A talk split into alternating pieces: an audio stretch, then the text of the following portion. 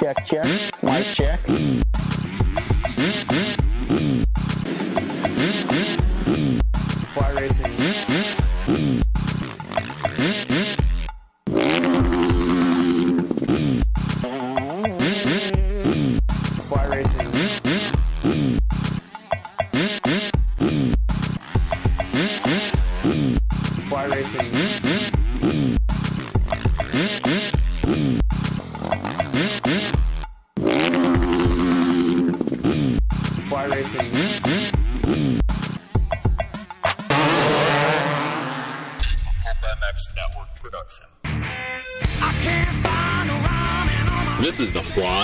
360 Show. Presented by Maxxis Tires, 100% goggles, decal works, get data, and Vertex Pistons. On PulpMX.com, taking your calls and looking ahead to the races with your host, Steve Matthes. Yeah, welcome everybody. Fly Racing Moto 60 Show, Wednesday edition. Wednesday edition. I got to go in early to the race, uh, doing something with Feld tomorrow, so I had to change my flight. So, hence the Wednesday edition of the Fly Racing Moto 60 Show. 702 586 7857. Give us a call if you want to uh, talk about really uh, anything on your mind when it comes to Tampa this weekend, round two of the 250 East Series, uh, of course, and uh, the 450 Series is heating up as well. Eli Tomac with that clutch win in uh, Houston. That was a great job by him. And Sexton was, was so good. So please give us a call, 702 586 7857. We are giving away, I said 100% goggles and a fly racing set of kinetic mesh gear as well. Super stoked to do that. So gear and goggles to give away. Thank you to Fly Racing, whether it's the Formula helmet, whether it's the Patrol off road gear, whether it's the Evo line of their moto gear. Fly Racing has you covered head to toe. Uh, Zone Pro goggles, FR5 boots, that Formula helmet. Look at it online. Look at the Rheon technology. Look at the uh, Conehead EPS system they have on it. Look at the different price points and the, and the and uh, everything else, and you'll see that it's the one of the best helmets out there, man. It's absolutely incredible. It's quiet. It's lightweight. It's super safe. Yeah, if I uh, if I had a choice, I'd be putting myself in one of those Formula helmets. They're great. Uh, so thanks to the folks at Fly Racing. When it comes to Fly, you're looking at um, um, Talon Hawkins running it right now. Uh, you're also looking at RJ Hampshire on the west.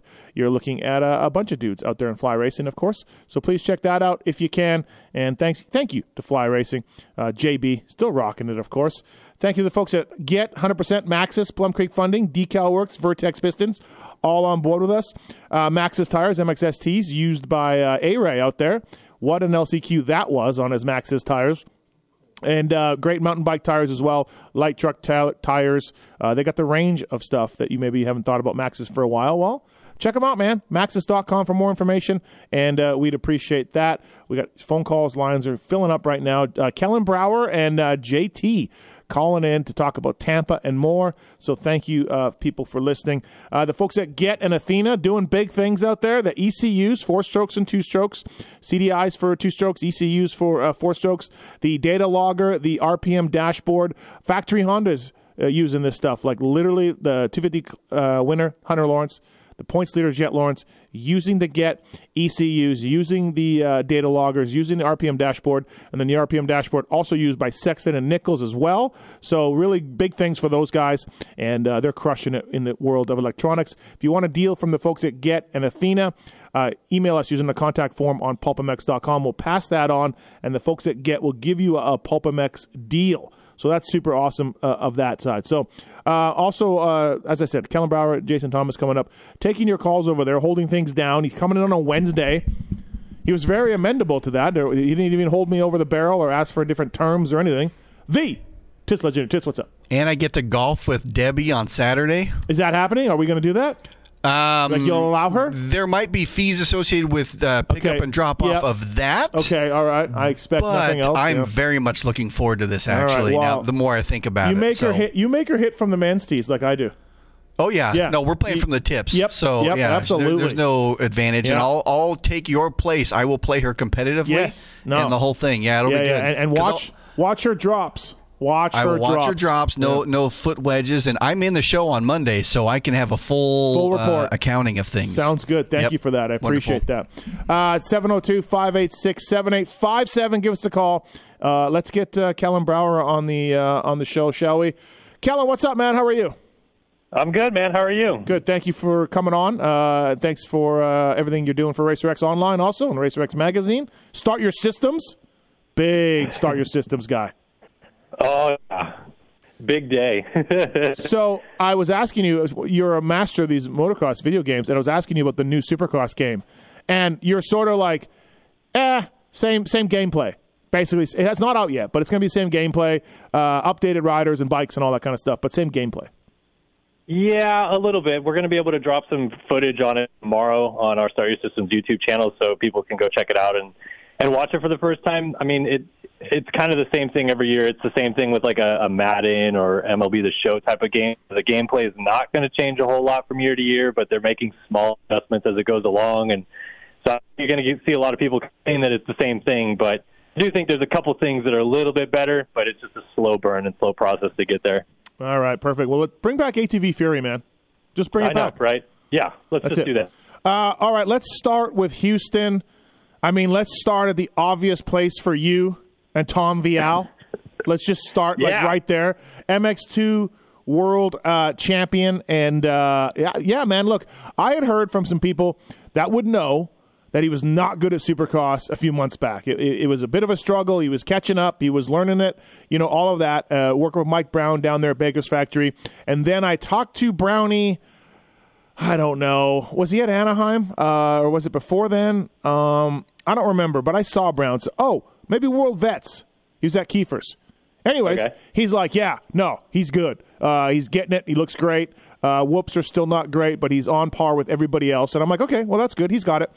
Well, led some laps, led a couple laps, uh, looked a bit tired, went down, but Vialle opened some eyes. There's no doubt.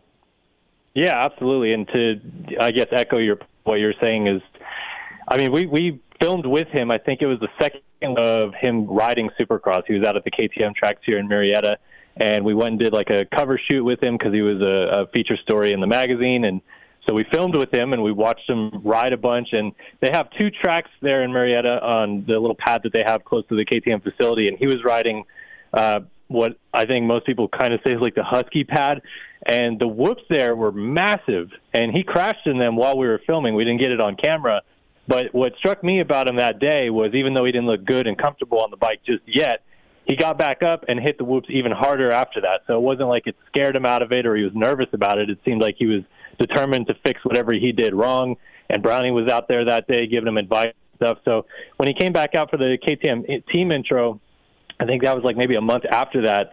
Yeah, he looked a lot better. He looked like he had went to Florida, worked on a lot of stuff, got better in the whoops. It's still going to be, I think, kind of slow build for him there. But he definitely better in a short amount of time. And uh, we were, you know, we were up in the press box with Adam Wheeler, and he said he's a fast learner. Yeah. and he gets things going pretty quickly. He was. I mean, he jumped out front and looked totally the part of a guy that's raced plenty of supercrosses. Could have fooled me that it was his first one for sure. Yeah, he was he was really good. Speaking of first ones, we got Deegan and Hymas and uh, Hawkins. Uh, let's start with the one who didn't make it though, Caden Braswell, Loretta Lynn's Horizon Award winner, riding for Phoenix Honda. I mean, I think most of us had him in the main, right? Like not a not a great start. I mean, it's fine. He'll be okay. Like he wasn't on the level of Deegan and Hymas by any means. Supercross isn't his thing. Uh, but uh, are you surprised he didn't make the main? Uh, yes and no. I mean, I, I think that he will be a, a consistent main event guy as it goes on a little bit, but I think that compared to those other guys, I think he maybe had a little bit less prep when it comes to getting ready for supercross testing and riding and everything like that. He's kind of been jumping back and between doing some, some amateur stuff still, and uh, I, I just don't think that he really was fully ready to go this. So I wasn't exactly shocked to see him not make it. But I, I, I think he's going to get better. I think he's he got the talent to, you know, build and, and get better each.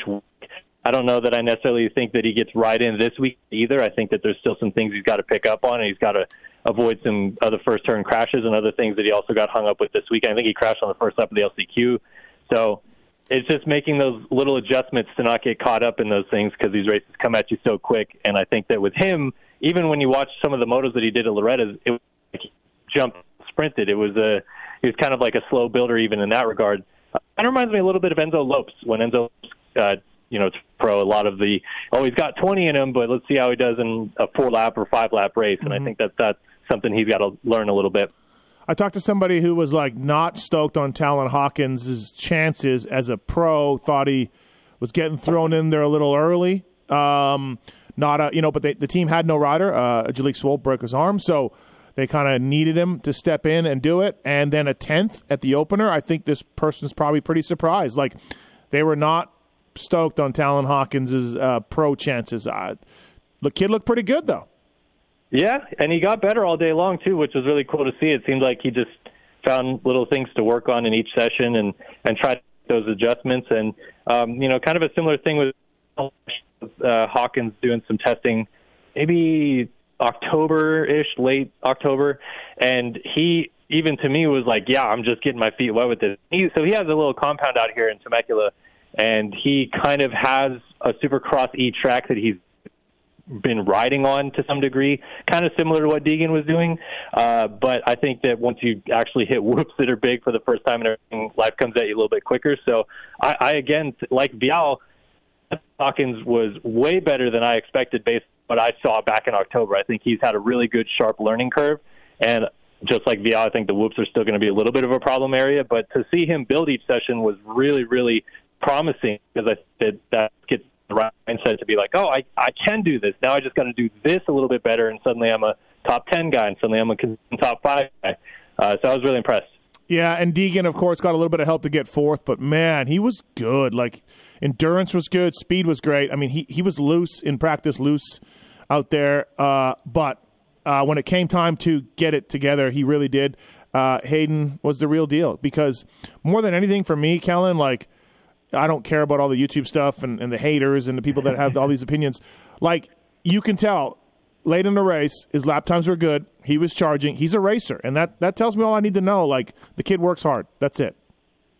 Yeah, 100%. And that was actually my big takeaway from him was we know the speed's there. We know that he's going to be really fast and probably a future champion, but to have the almost veteran mindset to just laps off and blow yourself up and just go out there and crash on lap three, he, he did everything right, I thought. Being steady, being consistent, putting laps in that he knew he could do comfortably and do comfortably for 15 minutes. If you go back to his heat race, I don't know if you saw, but you know, he started in I think eighth in his heat race, and he really quickly made a lot of passes to fourth and passed Mhm. Jeremy Martin, and he was flying. And then he was like, "All right, maybe I'm going a little bit too fast.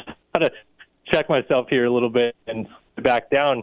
And that to me shows a really good, I guess, like mindset to know that there's a way to get through a super other than going as you can until the very end so that you actually make it through the night and don't get hurt and like these other amateurs and, and rookies uh, continue to build so that you know they don't overtake him because he's sitting on the sidelines uh, hurt Yeah, absolutely. Hey, your phone's breaking up a little bit, so Oh, move, move around somewhere. Uh, yeah. he was good, and uh, Hymas uh, got a start and ran really well. Um, the future's bright for all these kids. It was really impressive. But speaking of kids, the opposite of kids, Jordan Smith, Max Anstie. Uh, yeah, second and third. Max qualified fastest. Um, I don't. I mean, look, Max is a this is a privateer team. Um, Marty's doing the motors, from what I understand. Um, yeah, I think I don't know. I, I I'm kind of still. I need to see it again from Max for some reason. Kellen, how sold are you uh, on this Max Anstie speed and you know runner up spot and all of that? yeah it was surprising um, maybe uh, lewis phillips would have keyed us into this a little bit more that we knew that this was coming but Yeah, because he didn't Yeah, he know. looked- yeah, because he didn't know. He's just claiming it. Right. I know. He's just yelling and screaming about how great everything is in the press box, and we're like, calm down. We we, we, we don't know anything yet. But uh, yeah, he was really good. Uh, I was impressed to see that he went fastest. I I don't necessarily look at Max as a guy that I look for in in terms of raw speed. So for him to go fastest in qualifying definitely kind of opened my eyes a little bit to what that program is doing and what Max himself is doing to be ready for this championship. Uh, maybe it's a situation where you know, he feels like he has a lot of experience compared to some of the guys that he's racing, and he's going to give everything he can to try to win a title because he has more experience than anybody. Like he knows exactly how to get from point A to point B in terms of a championship picture, which he's already seen in the GPs, which he's seen over the years. Uh, now he's won an Australian title. Like these things that these other guys don't have. Hunter Lawrence has you know, been close to championships, but not quite. And Jordan Smith has crashed away some championships, but he hasn't really pushed it all the way to the end like we've seen with Max on a couple of occasions. So I think that that's the biggest key with him is that he knows maybe this is my last chance to really get something huge ticked off the box in terms of a career perspective. So you didn't really say it in there. Uh, can he win? Like, is this real? Yeah. Is this real? Yeah, I, I think he can. I do. I think that he, based on what we've seen at the opening round, is going to need a little bit of help in terms of Hunter Lawrence not starting up front because Hunter was really good. And I think Hunter, similar to Jett on the West, had a very measured race where he knew how much he needed to go to win that thing. But I do think that if you have a situation where Max can hold shot or start up front and Hunter doesn't, that Max can get far enough away. I, I don't think that there's any question that he knows how to put 15 minutes together at pace. And I think that if you give him enough gap, anything's possible. 12 years after debuting in the 250 series, he, he wins a race, right? Crazy. Yeah. I know. I, I'm, Jeez, I'm not with you, though. I'm not. Um, Really? I, I'm. Tr- I need to see it again. Yeah. Wow. Yeah. Yeah. Well, I- Lewis is going to Well, fight you this weekend. Then. There's always the opening opening round stuff, that weirdo stuff. That's true. You know, Yeah. Thra- Thrasher's gonna be there. there. There's no doubt in my mind. Thrasher's gonna be there. Um, I think that J Mark gets better. Right, this is first J Mark's first race in almost two years. Um, you know, Supercross race. Uh, I'm so, sorry, a year. Um, so yeah, I I, uh, I I need to see it again. But he was impressive. Okay. He was impressive. There, there's no Yeah, doubt. absolutely. And also, I always have a doubt about a privateer team a little bit competing against factory teams in that class. So we need to see that those guys can hold it together and not have bike issues and all that kind of stuff, right? But and go to impound after you well, get on the yeah, yeah. Hunter, well, Hunter did it too, right? They both. I know, yeah. didn't go to hun- in, impound, I guess, which is really odd to to see. Uh, Kellen Brauer on the uh, Fly Race and Moto 60 show. I want to thank the folks at Decal Works. Uh, really, really good, great company for your graphics. From beginners to seasoned vets, race teams, project builds, magazine tests, De- Decal Works' mission is to cater to those who love to ride, upholding the true definition of quality, service, and knowledge. We had Sean in here on Monday night from Decal uh, Works, decalmx.com. Promo code PulpMX23 to get 20% off. Decal Works, number one for many reasons. Speaking of uh, um, Cooper Webb and Aaron Plessinger, and uh, um, yeah, they're using the graphics from uh, Decal Works. So please check that out. Tom Vialle as well. So, uh, all right, let's get into. Um, 450s a little bit. Tampa this weekend. Uh, I don't. I know we saw those two guys break away, Sexton and Tomac, and they, you know, Sexton was the fastest guy, and then Tomac won the main, and Anderson was a bit of ways back. Kenny had an off night. I had someone tell me, "Is this the beginning of, you know, an outdoor type of breakaway?" I, I'm not there. I'm not there. Where? What about you, Kellen? Do you think? And we could, and the reason this person brought it up is because it's absolutely true that as the races roll on, the contenders emerge, right? And we, we see guys fall away for different reasons. But I'm not there yet. What about you? Yeah, I think we need to see a few East rounds before I'm fully there. Um, I do think that that trend is a fair assessment of what normally happens, where once we start going east, uh, things start rolling quickly. But we also got to the east much faster than we normally do. Like we don't normally on the fourth round of the series end up on the East Coast.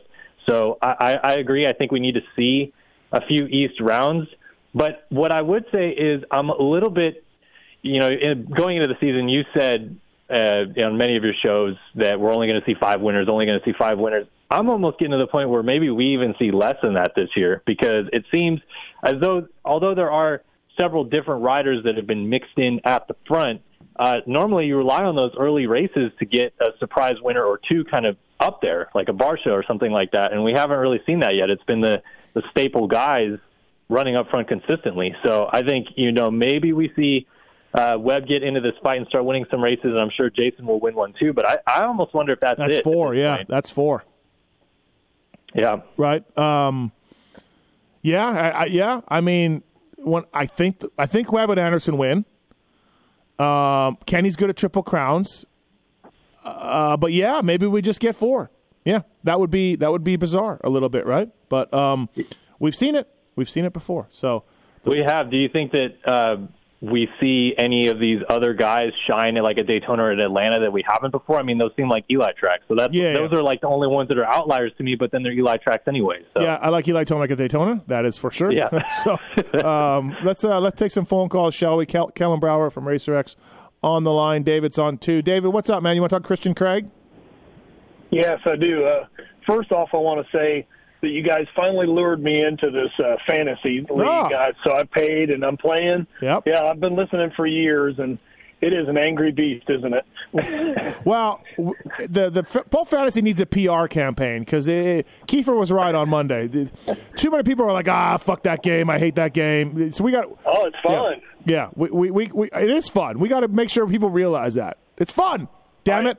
I, yeah, but as you go through the night, it's like a it's like a, a a series of emotions. So I killed it in the 250s, but I also knew that I had A Ray in the 450s. So Oh. I knew that I was gonna I knew I was gonna pay. You know. So anyways. Yeah. Uh, Anyways, so, what's up? Um, yeah. So uh, with Christian Craig, so obviously, I- me personally, just watching, uh, I love watching him ride, and he he does not seem like near the comfort level that he did on the few times we saw him on the Star 450. I know it was mostly outside or whatever, but do you feel that that that'll come in time? Is it the steel frame, the aluminum frame? Would he be any different if he was on KTM as far as resources wise as opposed to Husqvarna? No, I don't think so. He stayed back in California after A two to test, and uh, he said he felt better at Houston. He qualified the best he had. He qualified seventh, um, which was the best we've seen so far. And then he went down, you know, first lap up the bridge, and his whole main event was screwed. Right. So he says he feels better, but Houston didn't show it. Uh, what do you think, Kellen?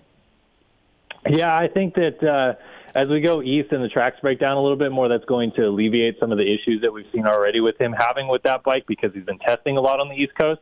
But I do think that we're going to see a bit of a ceiling in terms of what we can expect out of him in the whoops. I really do. I, I don't know that it's necessarily a problem that Husqvarna or KTM or anybody can really solve yet because we've we've seen all the issues that they had last year and, and Craig said, Oh, you know, Malcolm made it work in the whoops and stuff like that. But I would argue that Malcolm didn't look as comfortable in the whoops last year as he has on uh, previous bikes that he's been on. So I, I think that Yeah, I there's going to be a level that he hits that is the speed in which he can go through the whoops or the speed in which he can push that bike to.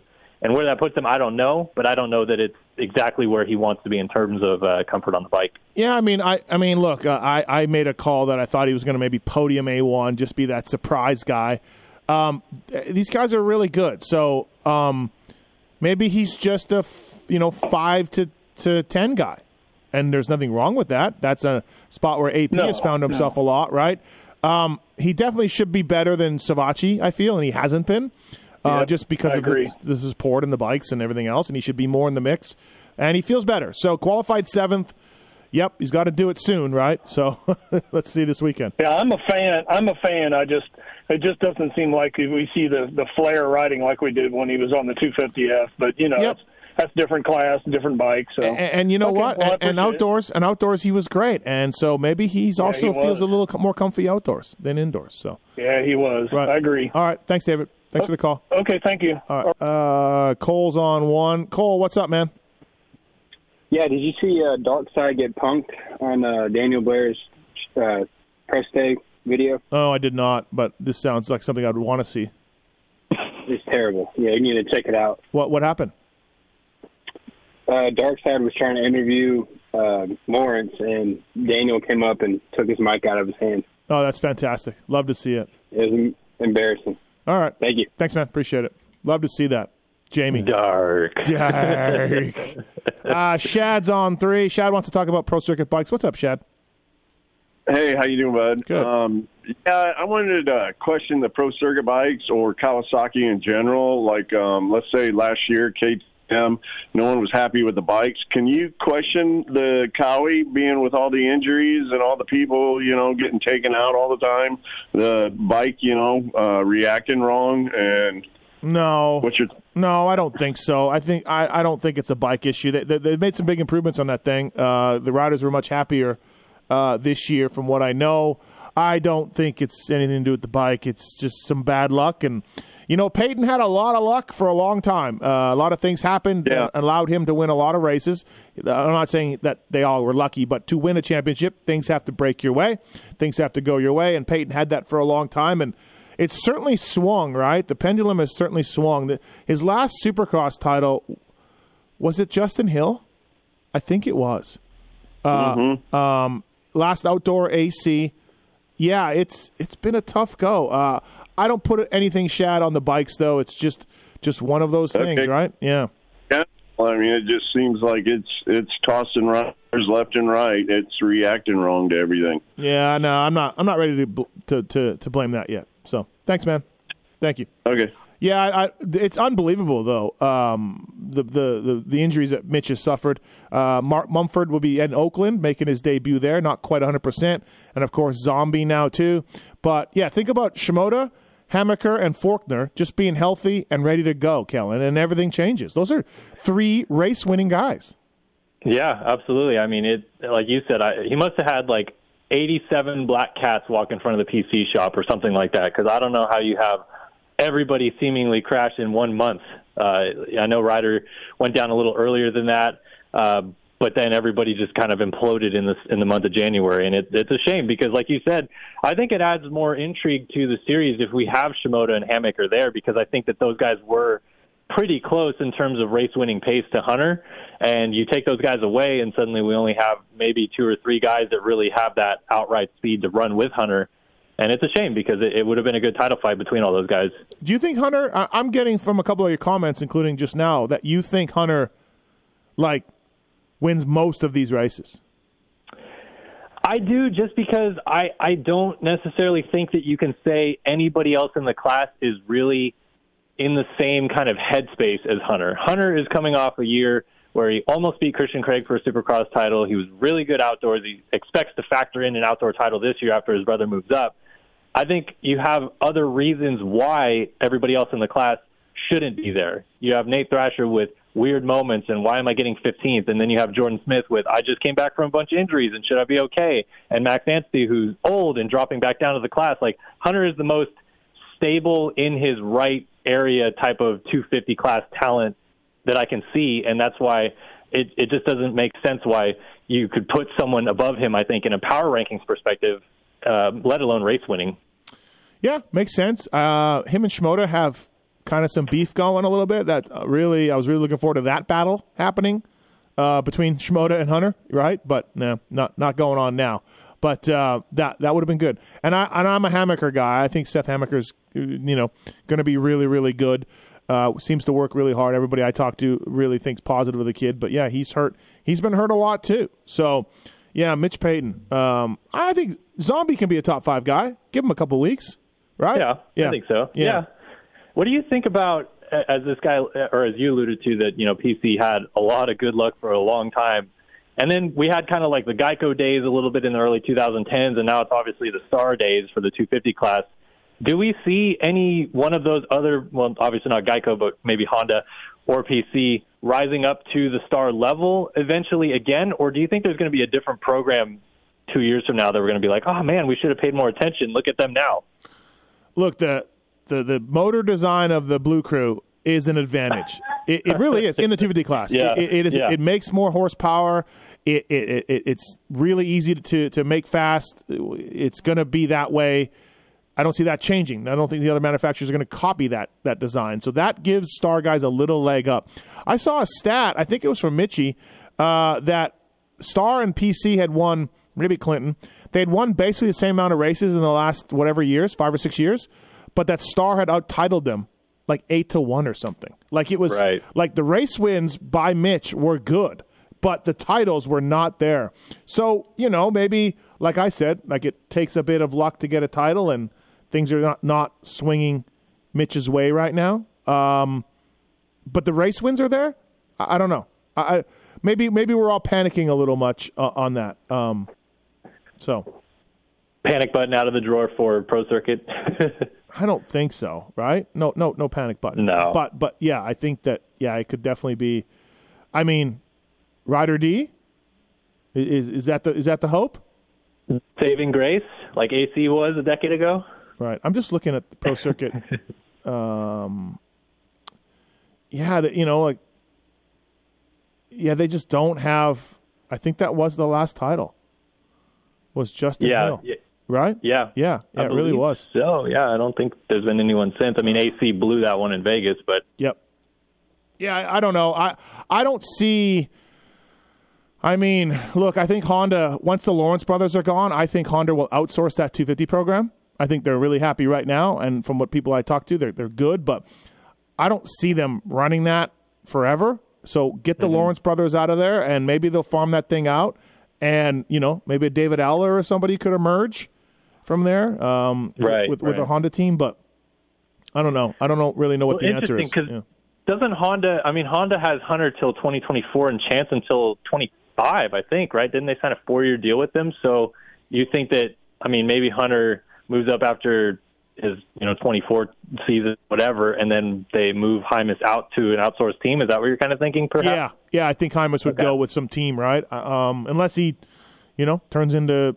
I don't think he has the same pedigree as the Lawrence brothers. Maybe, but I don't think he's looked at as the same multi-time champion as those guys, right? Mm-hmm. I don't know. Um, I don't think that, that the hype for Hymas is quite as high, but certainly had a good uh, good start. Uh, Dustin's on one. Dustin, you want to talk about Triumph? Yeah, was curious with the Triumph not really having a title sponsor besides just Triumph, like kind of like Honda HRC. Like, what kind of time frame are they looking at? On I know they got to have so many years planned ahead, but are this is like a four or five year plan? You would expect to have so much success or title sponsors or Yeah, Uh, dude, you got me. I don't know anything about Triumph's plan other than they're going to go MXGP racing um, in 24. They're going to race 250s um, here in America in 24, then a 450 program down the road. I know nothing about sponsors. I know a little bit about the bike, but they, they haven't announced any riders. I, I think Bobby Hewitt will look to try to sign some of the people he's familiar with and he, that he knows and he likes. But yeah, Kellen, it's the the cone of silence around Triumph is, is pretty pretty big. Yeah, it is really, really interesting. And, and to the title sponsor thing, I, I really have no idea. And to clarify, too, they are doing only 250s in uh, MXGP in 24 as well. So it's the same Oh, exact okay. thing. Yeah, they're not doing MXGP. Yeah. Okay. Right, MX2 in 24, MXGP, and MX2 in 25. So exactly the same as what they're doing in, in the U.S. But yeah, I don't know. It's I almost feel that the uh, the five year plan is changing for a lot of these programs because of what comes or doesn't come in terms of title sponsors or availability of riders. Like even when we look at, at HEP this year, they were not going to have a Ken Roczen type of rider until Ken Roczen was available, and they threw everything at him. And I think that that's what changes the plans for these guys is that if, if you have a marketable guy to go get, uh, they're going to throw everything they possibly can at it. And I wouldn't be, you know, surprised if Triumph did that even in the first couple of years to really try to establish degree with either the GPs or the U.S. side of things to make it known that they're here to stay. Get Carmichael back out. there you go. He looks pretty good. He's lost some- earlier this week. Roll Ivan Tedesco back out. Yeah. Come back out. Yeah, there we go. Uh, thanks, Dustin. Thanks for the call, man. Uh, 100% uh, goggles still up for grabs. A Fly Racing Kinetic Mesh set of gear as well. Uh, all right, Kellen, uh, before I let you go here on the show, uh, I need your winners for Tampa. I need your, your two class winners.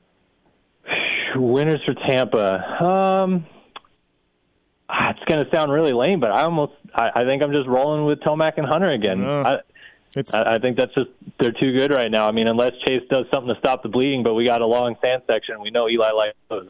Yeah, it's it's uh, it's hard to criticize that uh, pick because it's pretty obvious. But um, yeah, if, or you could have went Hunter and Sexton, and that's fine also. But yeah, it's it's easy to see that. Uh, all right, man, you're not going this weekend, right? Nope, staying back. Everybody on the East Coast for Racer X is driving down or flying down to Tampa, so taking a weekend off. Our our boss Jason Weigandt, big pregame, pre-show, Yeah. pre-race show. Yeah, Yeah. Stu, Huge. huge. Uh, all right, buddy. Thanks for coming on. Appreciate it. Thank you, man. All right, man. Thank you. All right, see you. That's Kellen Brauer, everybody. Hey, rates are low. Rates are low right now. So you're looking to purchase a home in 2023 if you're a first time buyer or investor. If you want a vacation home, if you got the money that JT does and you want a vacation home, Plum Creek Funding has programs to suit your needs. You already own a home looking to pull cash out, contact a professional with over 25 years of experience. Now with direct access to 12 different states, Zach Morris is your guy. Z-A-C-H at plumcreekfunding.com, 720-212-4685. Tell them uh, the Moto 60 show sent you there. And again, uh, the rates are a little bit lower. So please check out plumcreekfunding.com for that. Thank you to 100% Get, Maxxis, Vertex Pistons, Plum, Creek Funding, Decal Works, and the folks at Fly Racing. Still giving away that kinetic mesh set of gear. Uh, JT, what's up, man? How are you? I'm all right. How are you guys? We're good. Vacation home. Who has a vacation home? Zach Morris said if you need Uh, a Zach vacation Morris? home. Yeah. Dude, yeah. He does. Unbelievable. Uh, I barely have I barely have a first. I don't even own a home. So uh, vacation home is very very far out of my periphery. I would love a vacation home, but I don't. Yeah, I don't have that kind of money like Zach. I guess. So You have a West Wing. That's Oh, kind of a we go. vacation home. Here we go. Uh, Tampa this weekend, big sand section down a straightaway with big whoops. I saw it on Instagram.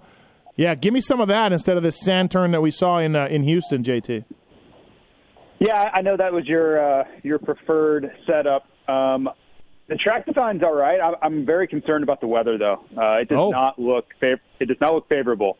So um, yeah, anything can happen, right? And Weege has taken many a W by uh, sticking to his guns on all it has to do is not rain within that you know five to ten o'clock window, pretty much. Mm-hmm. Um, but it it really doesn't look good. So I'm hoping for the best. Uh, we have dodged more bullets than not. Um, so maybe we just continue that streak. But uh, between Friday and Saturday, it's definitely going to rain. I just don't know if it's going to come after they take the tarps off or not. That's that's always the key. Is this just not the Florida rain at two o'clock or three o'clock? No, for- no, no. Okay, all right. Yeah, so I, I wrote about this a little bit today in, in a column that'll come out tomorrow. But you know, Florida rain this time of year is is always attached to a weather system. Um, you know, there's not enough humidity. We don't get the afternoon showers until maybe like April. So you know, this is a weather front that's coming through. It's going to rain Friday and Saturday, um, which means it's you know it, it's definitely going to rain. It's not it's not going to be that afternoon pattern type stuff where it's really hit and miss. I look forward to Uh, you again- and Weege battling it out. Yeah. Well, I, I've I've completely given up on trying to best Weege in this category. He's simply too good.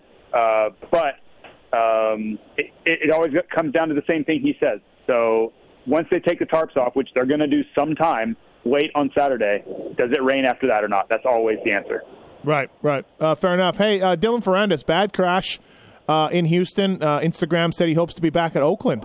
Dude, he was out for a while. I'm not. I'm not going to second guess. Yeah, I'm not going to guess the second guess the doctors. They are working with him, and there's concussion protocol, and there's tests and everything else.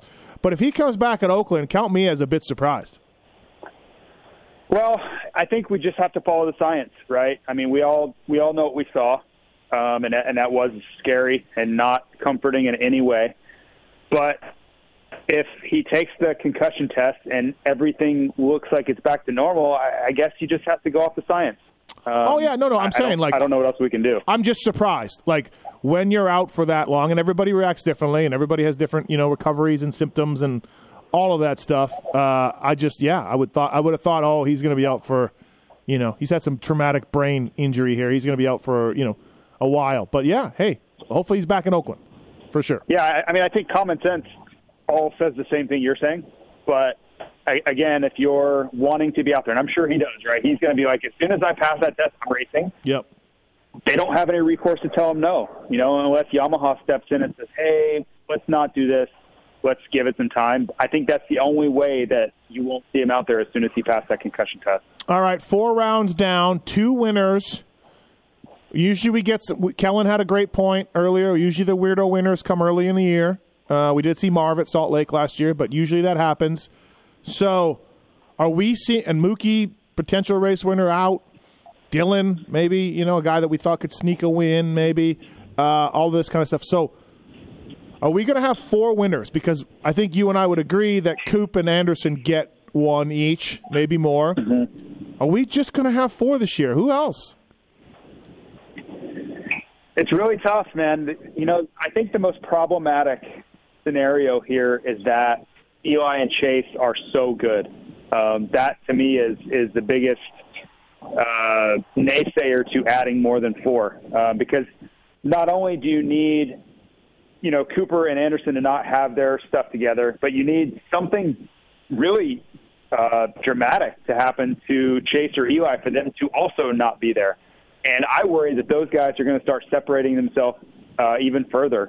And I, I was on a, uh, a broadcast call. I'm not even working television this weekend, but I was on the call, and James Stewart and Ricky went on for quite a while, kind of debating the Tomac Sexton mental battle and how that would play out and shape up. And they were using references to their their own battles back in you know years ago. And I agreed with them on some things, and I and I disagreed on others. Um, they were concerned that Sexton didn't take advantage of the opportunity there, and that spoke to maybe he's not ready to take that next step.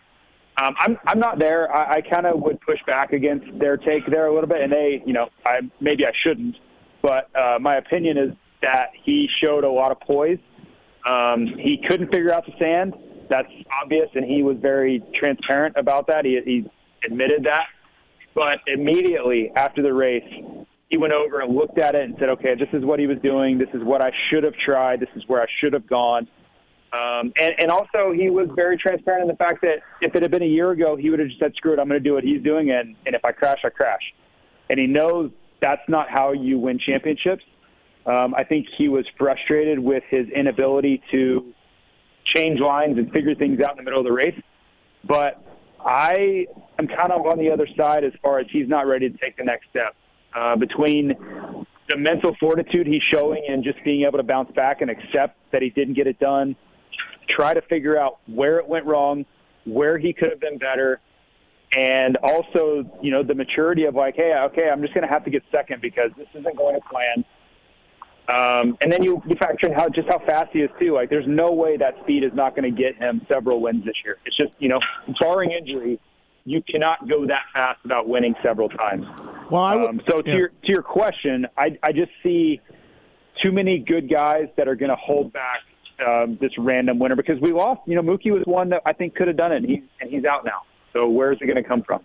Yeah, I don't, I don't know. I, I would look at the race. if he- Roczen, yeah, maybe? maybe Roczen. Can he do it? Yeah, triple crown, a triple crown. Um, I, I yeah, I don't. I mean, I don't think Kenny's out of shape. You know, he just needs to. He needs to look like his best self, and that was not there at Houston. You know, he, it was at A two, but he's going to need his best self, and he's going to need things to go his way. I would use the Houston race not as a thing, not as a chance to say, "Oh, Chase can't make it happen." I would say, "Look what Eli Tomac did," and that's two different things, right? Like saying Chase cracked or can't handle it, can't take advantage of the opportunity is one thing. I would say, look at Eli Tomac, man. That's that's awesome because that speed that he was facing was a lot. so Yeah, um, yeah, and I I I think he was very very down after the heat race. Like I think he was frustrated. I think he was discouraged. And had Chase gotten by him right when he got to him in the main event, I think he checks out again. I really do. Yeah. Um, the the fact that he held him off for just a lap or two, it, it completely changed the face of the race. And then you know, as Eli said himself, everything changed. You know, quote unquote, everything changed. Yeah, absolutely. All right, let's get some phone calls here. First up is uh, on two, Jordan. Jordan, you want to talk about Chase Sexton? Yeah, I just um, you mentioned recently that about the move to KTM. I'm wondering if you can expand on that a little bit, and then I'm curious what both of you guys have um, as far as how he's how that's going to go. What do you got going on in the background there, JT? Yeah, there's a plane landing. Sorry, I'm outside. Jeez, like landing at WPS. Sorry. yeah. Well, yeah, we're right next to the airport. Okay. Uh, anyways, Clearly not. Clearly uh, breaking the sound uh, limits. Yeah. for- Uh, Jordan, yeah, I, I just think Sexton is will go to KTM next year. Uh, I think that deal is maybe not done. Uh, there'll be some sort of you know um, right to match for Honda. They won't match because that's not how things work.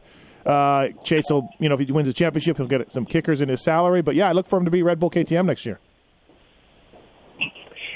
And in the past, it seems like specifically the switch to those bikes takes a, a year or two to to get comfy on. Do, do you think this is the right thing for him mid career, or kind of as he's reaching the peak of his career? Didn't take Cooper Webb, you know, a year, right? He looked looked better than ever when he sw- when he made a switch. Um, so I don't necessarily agree with the taking the time to make a switch, but yeah, I I, I don't like it. I think look, he he made the decision, in my opinion, when he was frustrated with the bike, and him and Kenny were having issues with whoops and everything else, and you know things got better in the outdoors. Things look good this year.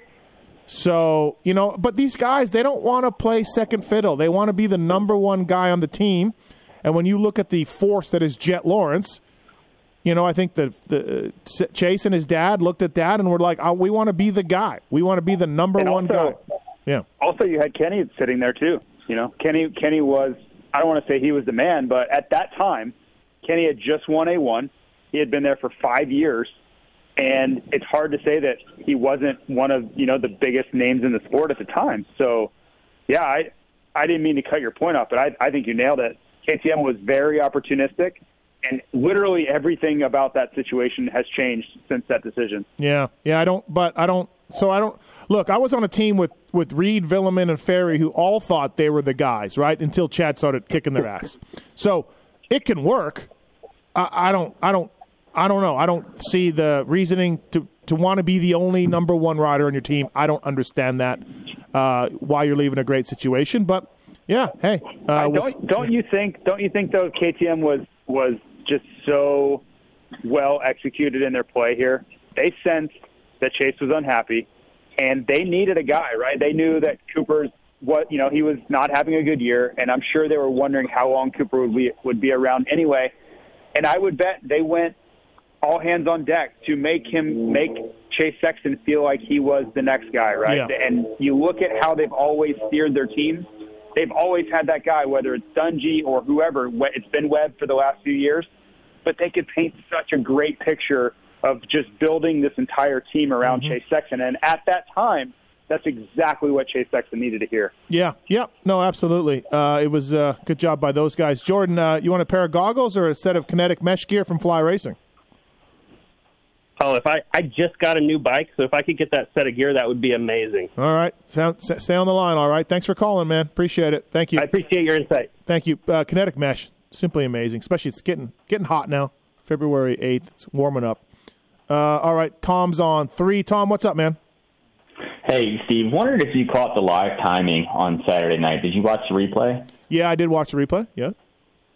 I think this is the worst I've ever seen it. Oh, honestly, I wasn't really looking. I was watching the race and doing my column at the same time, so I didn't notice. I mean, it's bad all the time, right? Like there's there's not any point where it kind of works. Like, what, are you talking about the riders just jumping around, or Yeah. Yeah. It was up, down. At one point, it said Sexton was six seconds, and then it was point one point two, and then it was seven. I mean, it was it was just the whole race. I was blown away. It was worse than I've ever seen it. I honestly didn't notice it this weekend, but it's bad all the time, right? I don't know what goes on. Um, I guess not all the time is the right phrase, but yeah, it's all over the place a lot. So I honestly just was like, okay, whatever. Like I already knew what who finished where, so maybe I wasn't looking at the times right. Um, I didn't notice it. I'll be honest.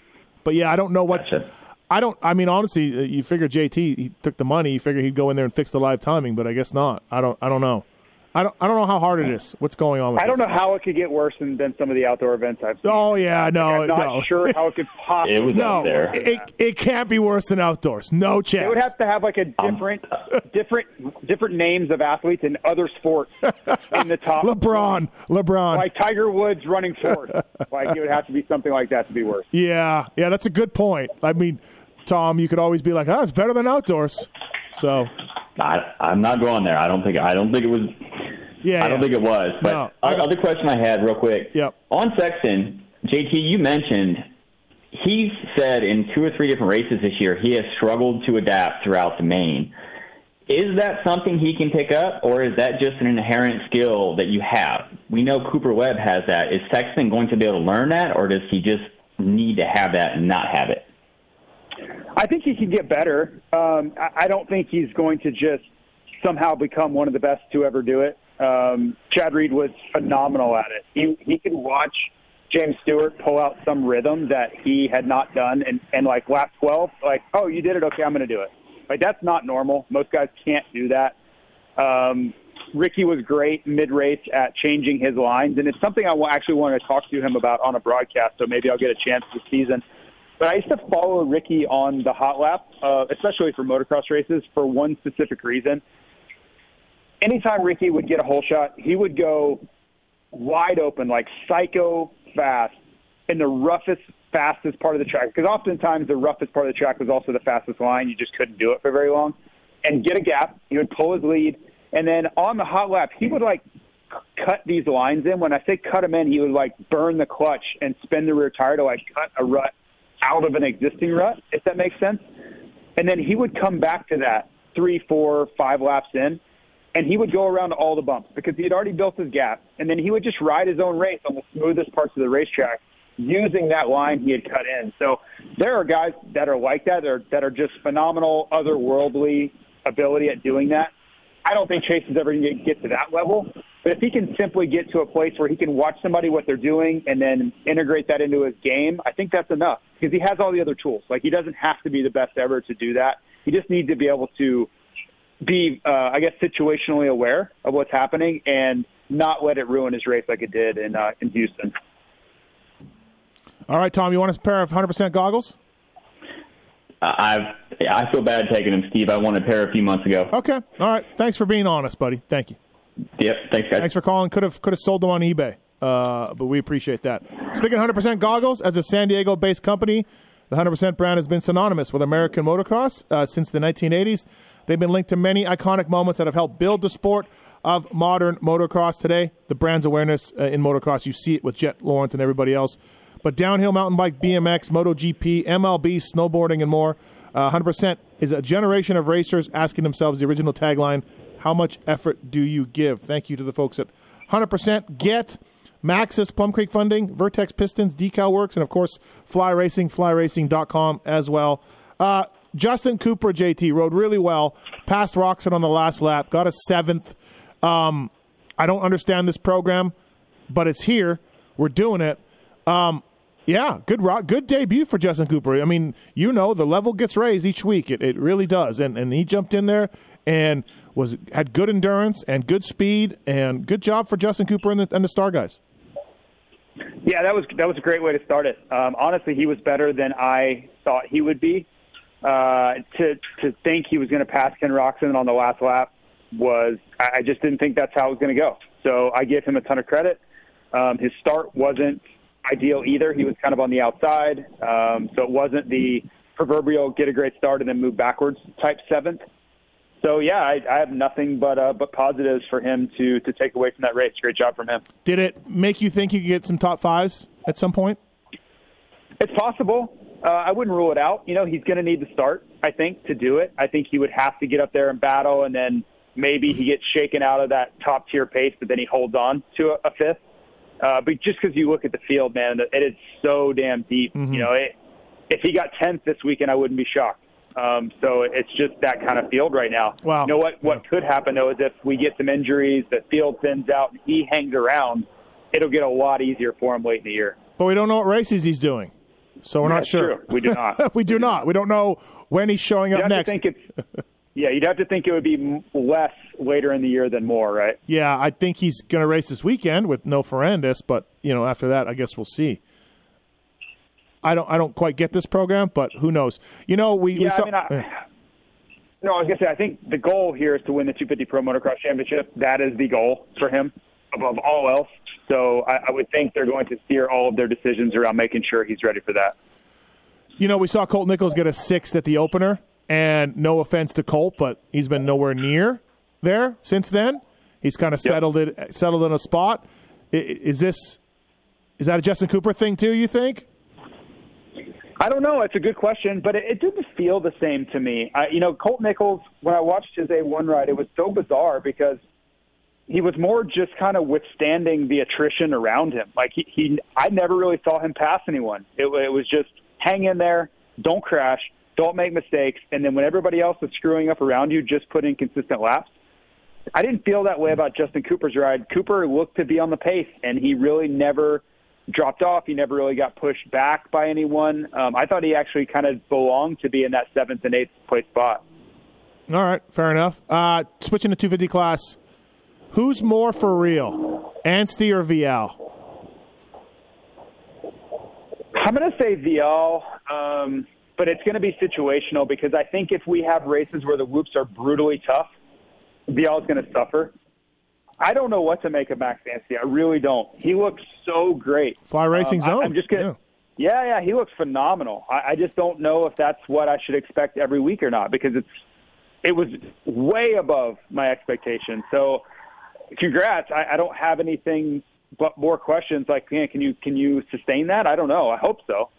But I think Vialle will be he'll be fantastic at any race that doesn't have really nasty whoops. You know, if, if we get a few rounds on this East Coast of whoops like we had last year at a few rounds, I think you're going to see him really suffer. Because I I got to go down and stand in the whoops just before the LCQ, I think. Whenever my uh, on track uh, stuff was going on, I, I'm trying to remember exactly where that was. But uh, they weren't that tough. Um, I was actually looking at them like, man, I could I could hit these reasonably well. Um, so thinking about how that worked out for Vialle, he was I don't want to say lucky. He doesn't have any control over that. I think he was fortunate to not have a brutally tough track with whoops to start the season. Um, and we'll see if we get some of those rounds, and, and maybe we won't on the East Coast. But I would have a feeling we're going to run into a couple rounds where the whoops are just really big, really tall, and you have to blitz them. That's going to be his biggest challenge.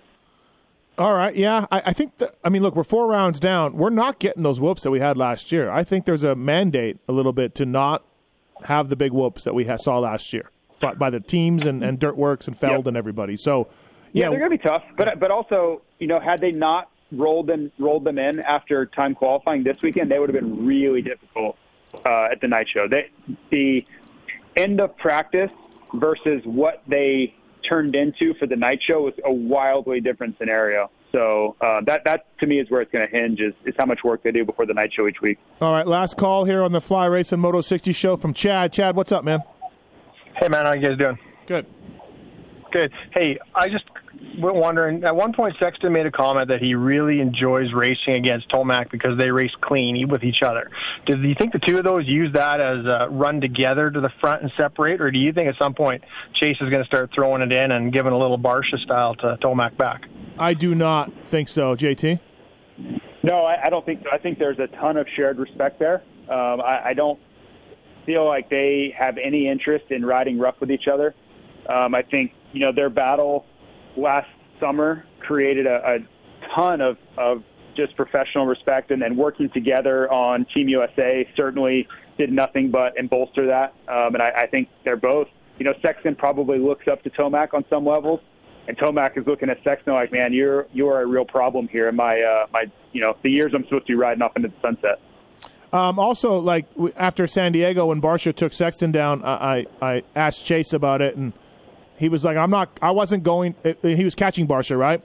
And uh, Sexton was like, "I wasn't going to do anything. I, I'm not. I'm not. Not going to. Not getting in those games with Barcia." So, you know, when it came to Barcia, he wasn't going to ride aggressively to a guy who knocked him down, right? So, words of a champion. Yeah, exactly. So, thanks for the call, man. Appreciate it. Thank you. Thanks. All right, JT. Uh, look, Kellen came on and said it's going to be Hunter Lawrence and Eli Tomac winning Tampa, and I can't say much about that. But give us your picks. That, that that's pretty obvious. Yeah, I'm going to go with Hunter again. He, he just looked the part. Um, he looked really calm. Uh, you know, there were people on the broadcast team that were wondering how Hunter would handle the pressure of being the favorite. I don't I don't know of a series ever where he's gone gone in being the, the favorite to win the title, and he seemed fine. Uh, talking to him on the podium after his heat race, like he was more interested in promoting his rally towel than he was anything else. Like he just didn't seem unfazed uh, by anything. So I like him to uh, to kind of keep it going and to be the guy in this series. And uh, I'll go with Sexton to win this weekend. I, uh, I I can't tell you enough about how much he impressed me with just his poise and attitude. And he he should have been so angry with himself and so frustrated after that main event for not winning. And he was more interested in in diagnosing why it happened so he could make sure it didn't happen again than anything else. So it just uh, I, I was very impressed by his maturity. So I'll uh, I'll go with Sexton. All right, fair enough. Uh, we will uh, do the Pulp Fantasy podcast this afternoon, and then uh, I'll see you at Tampa, man. Thanks for calling in. Okay, guys. All right, see you. That's Fly Racing's Jason Thomas. We are going to take the third caller, 702 586 7857 for the goggles. Third caller for the 100% goggles. Give us a call. Tits, great work over there. You're welcome. Really brought it today. Yeah, I did. Yeah, I, you bring new, every week, it's new levels. Every week. Thanks, everybody. Thank you to Vertex Pistons, Decal Works, Plum Creek Funding, Maxxis, 100% Get, and FlyRacing.com.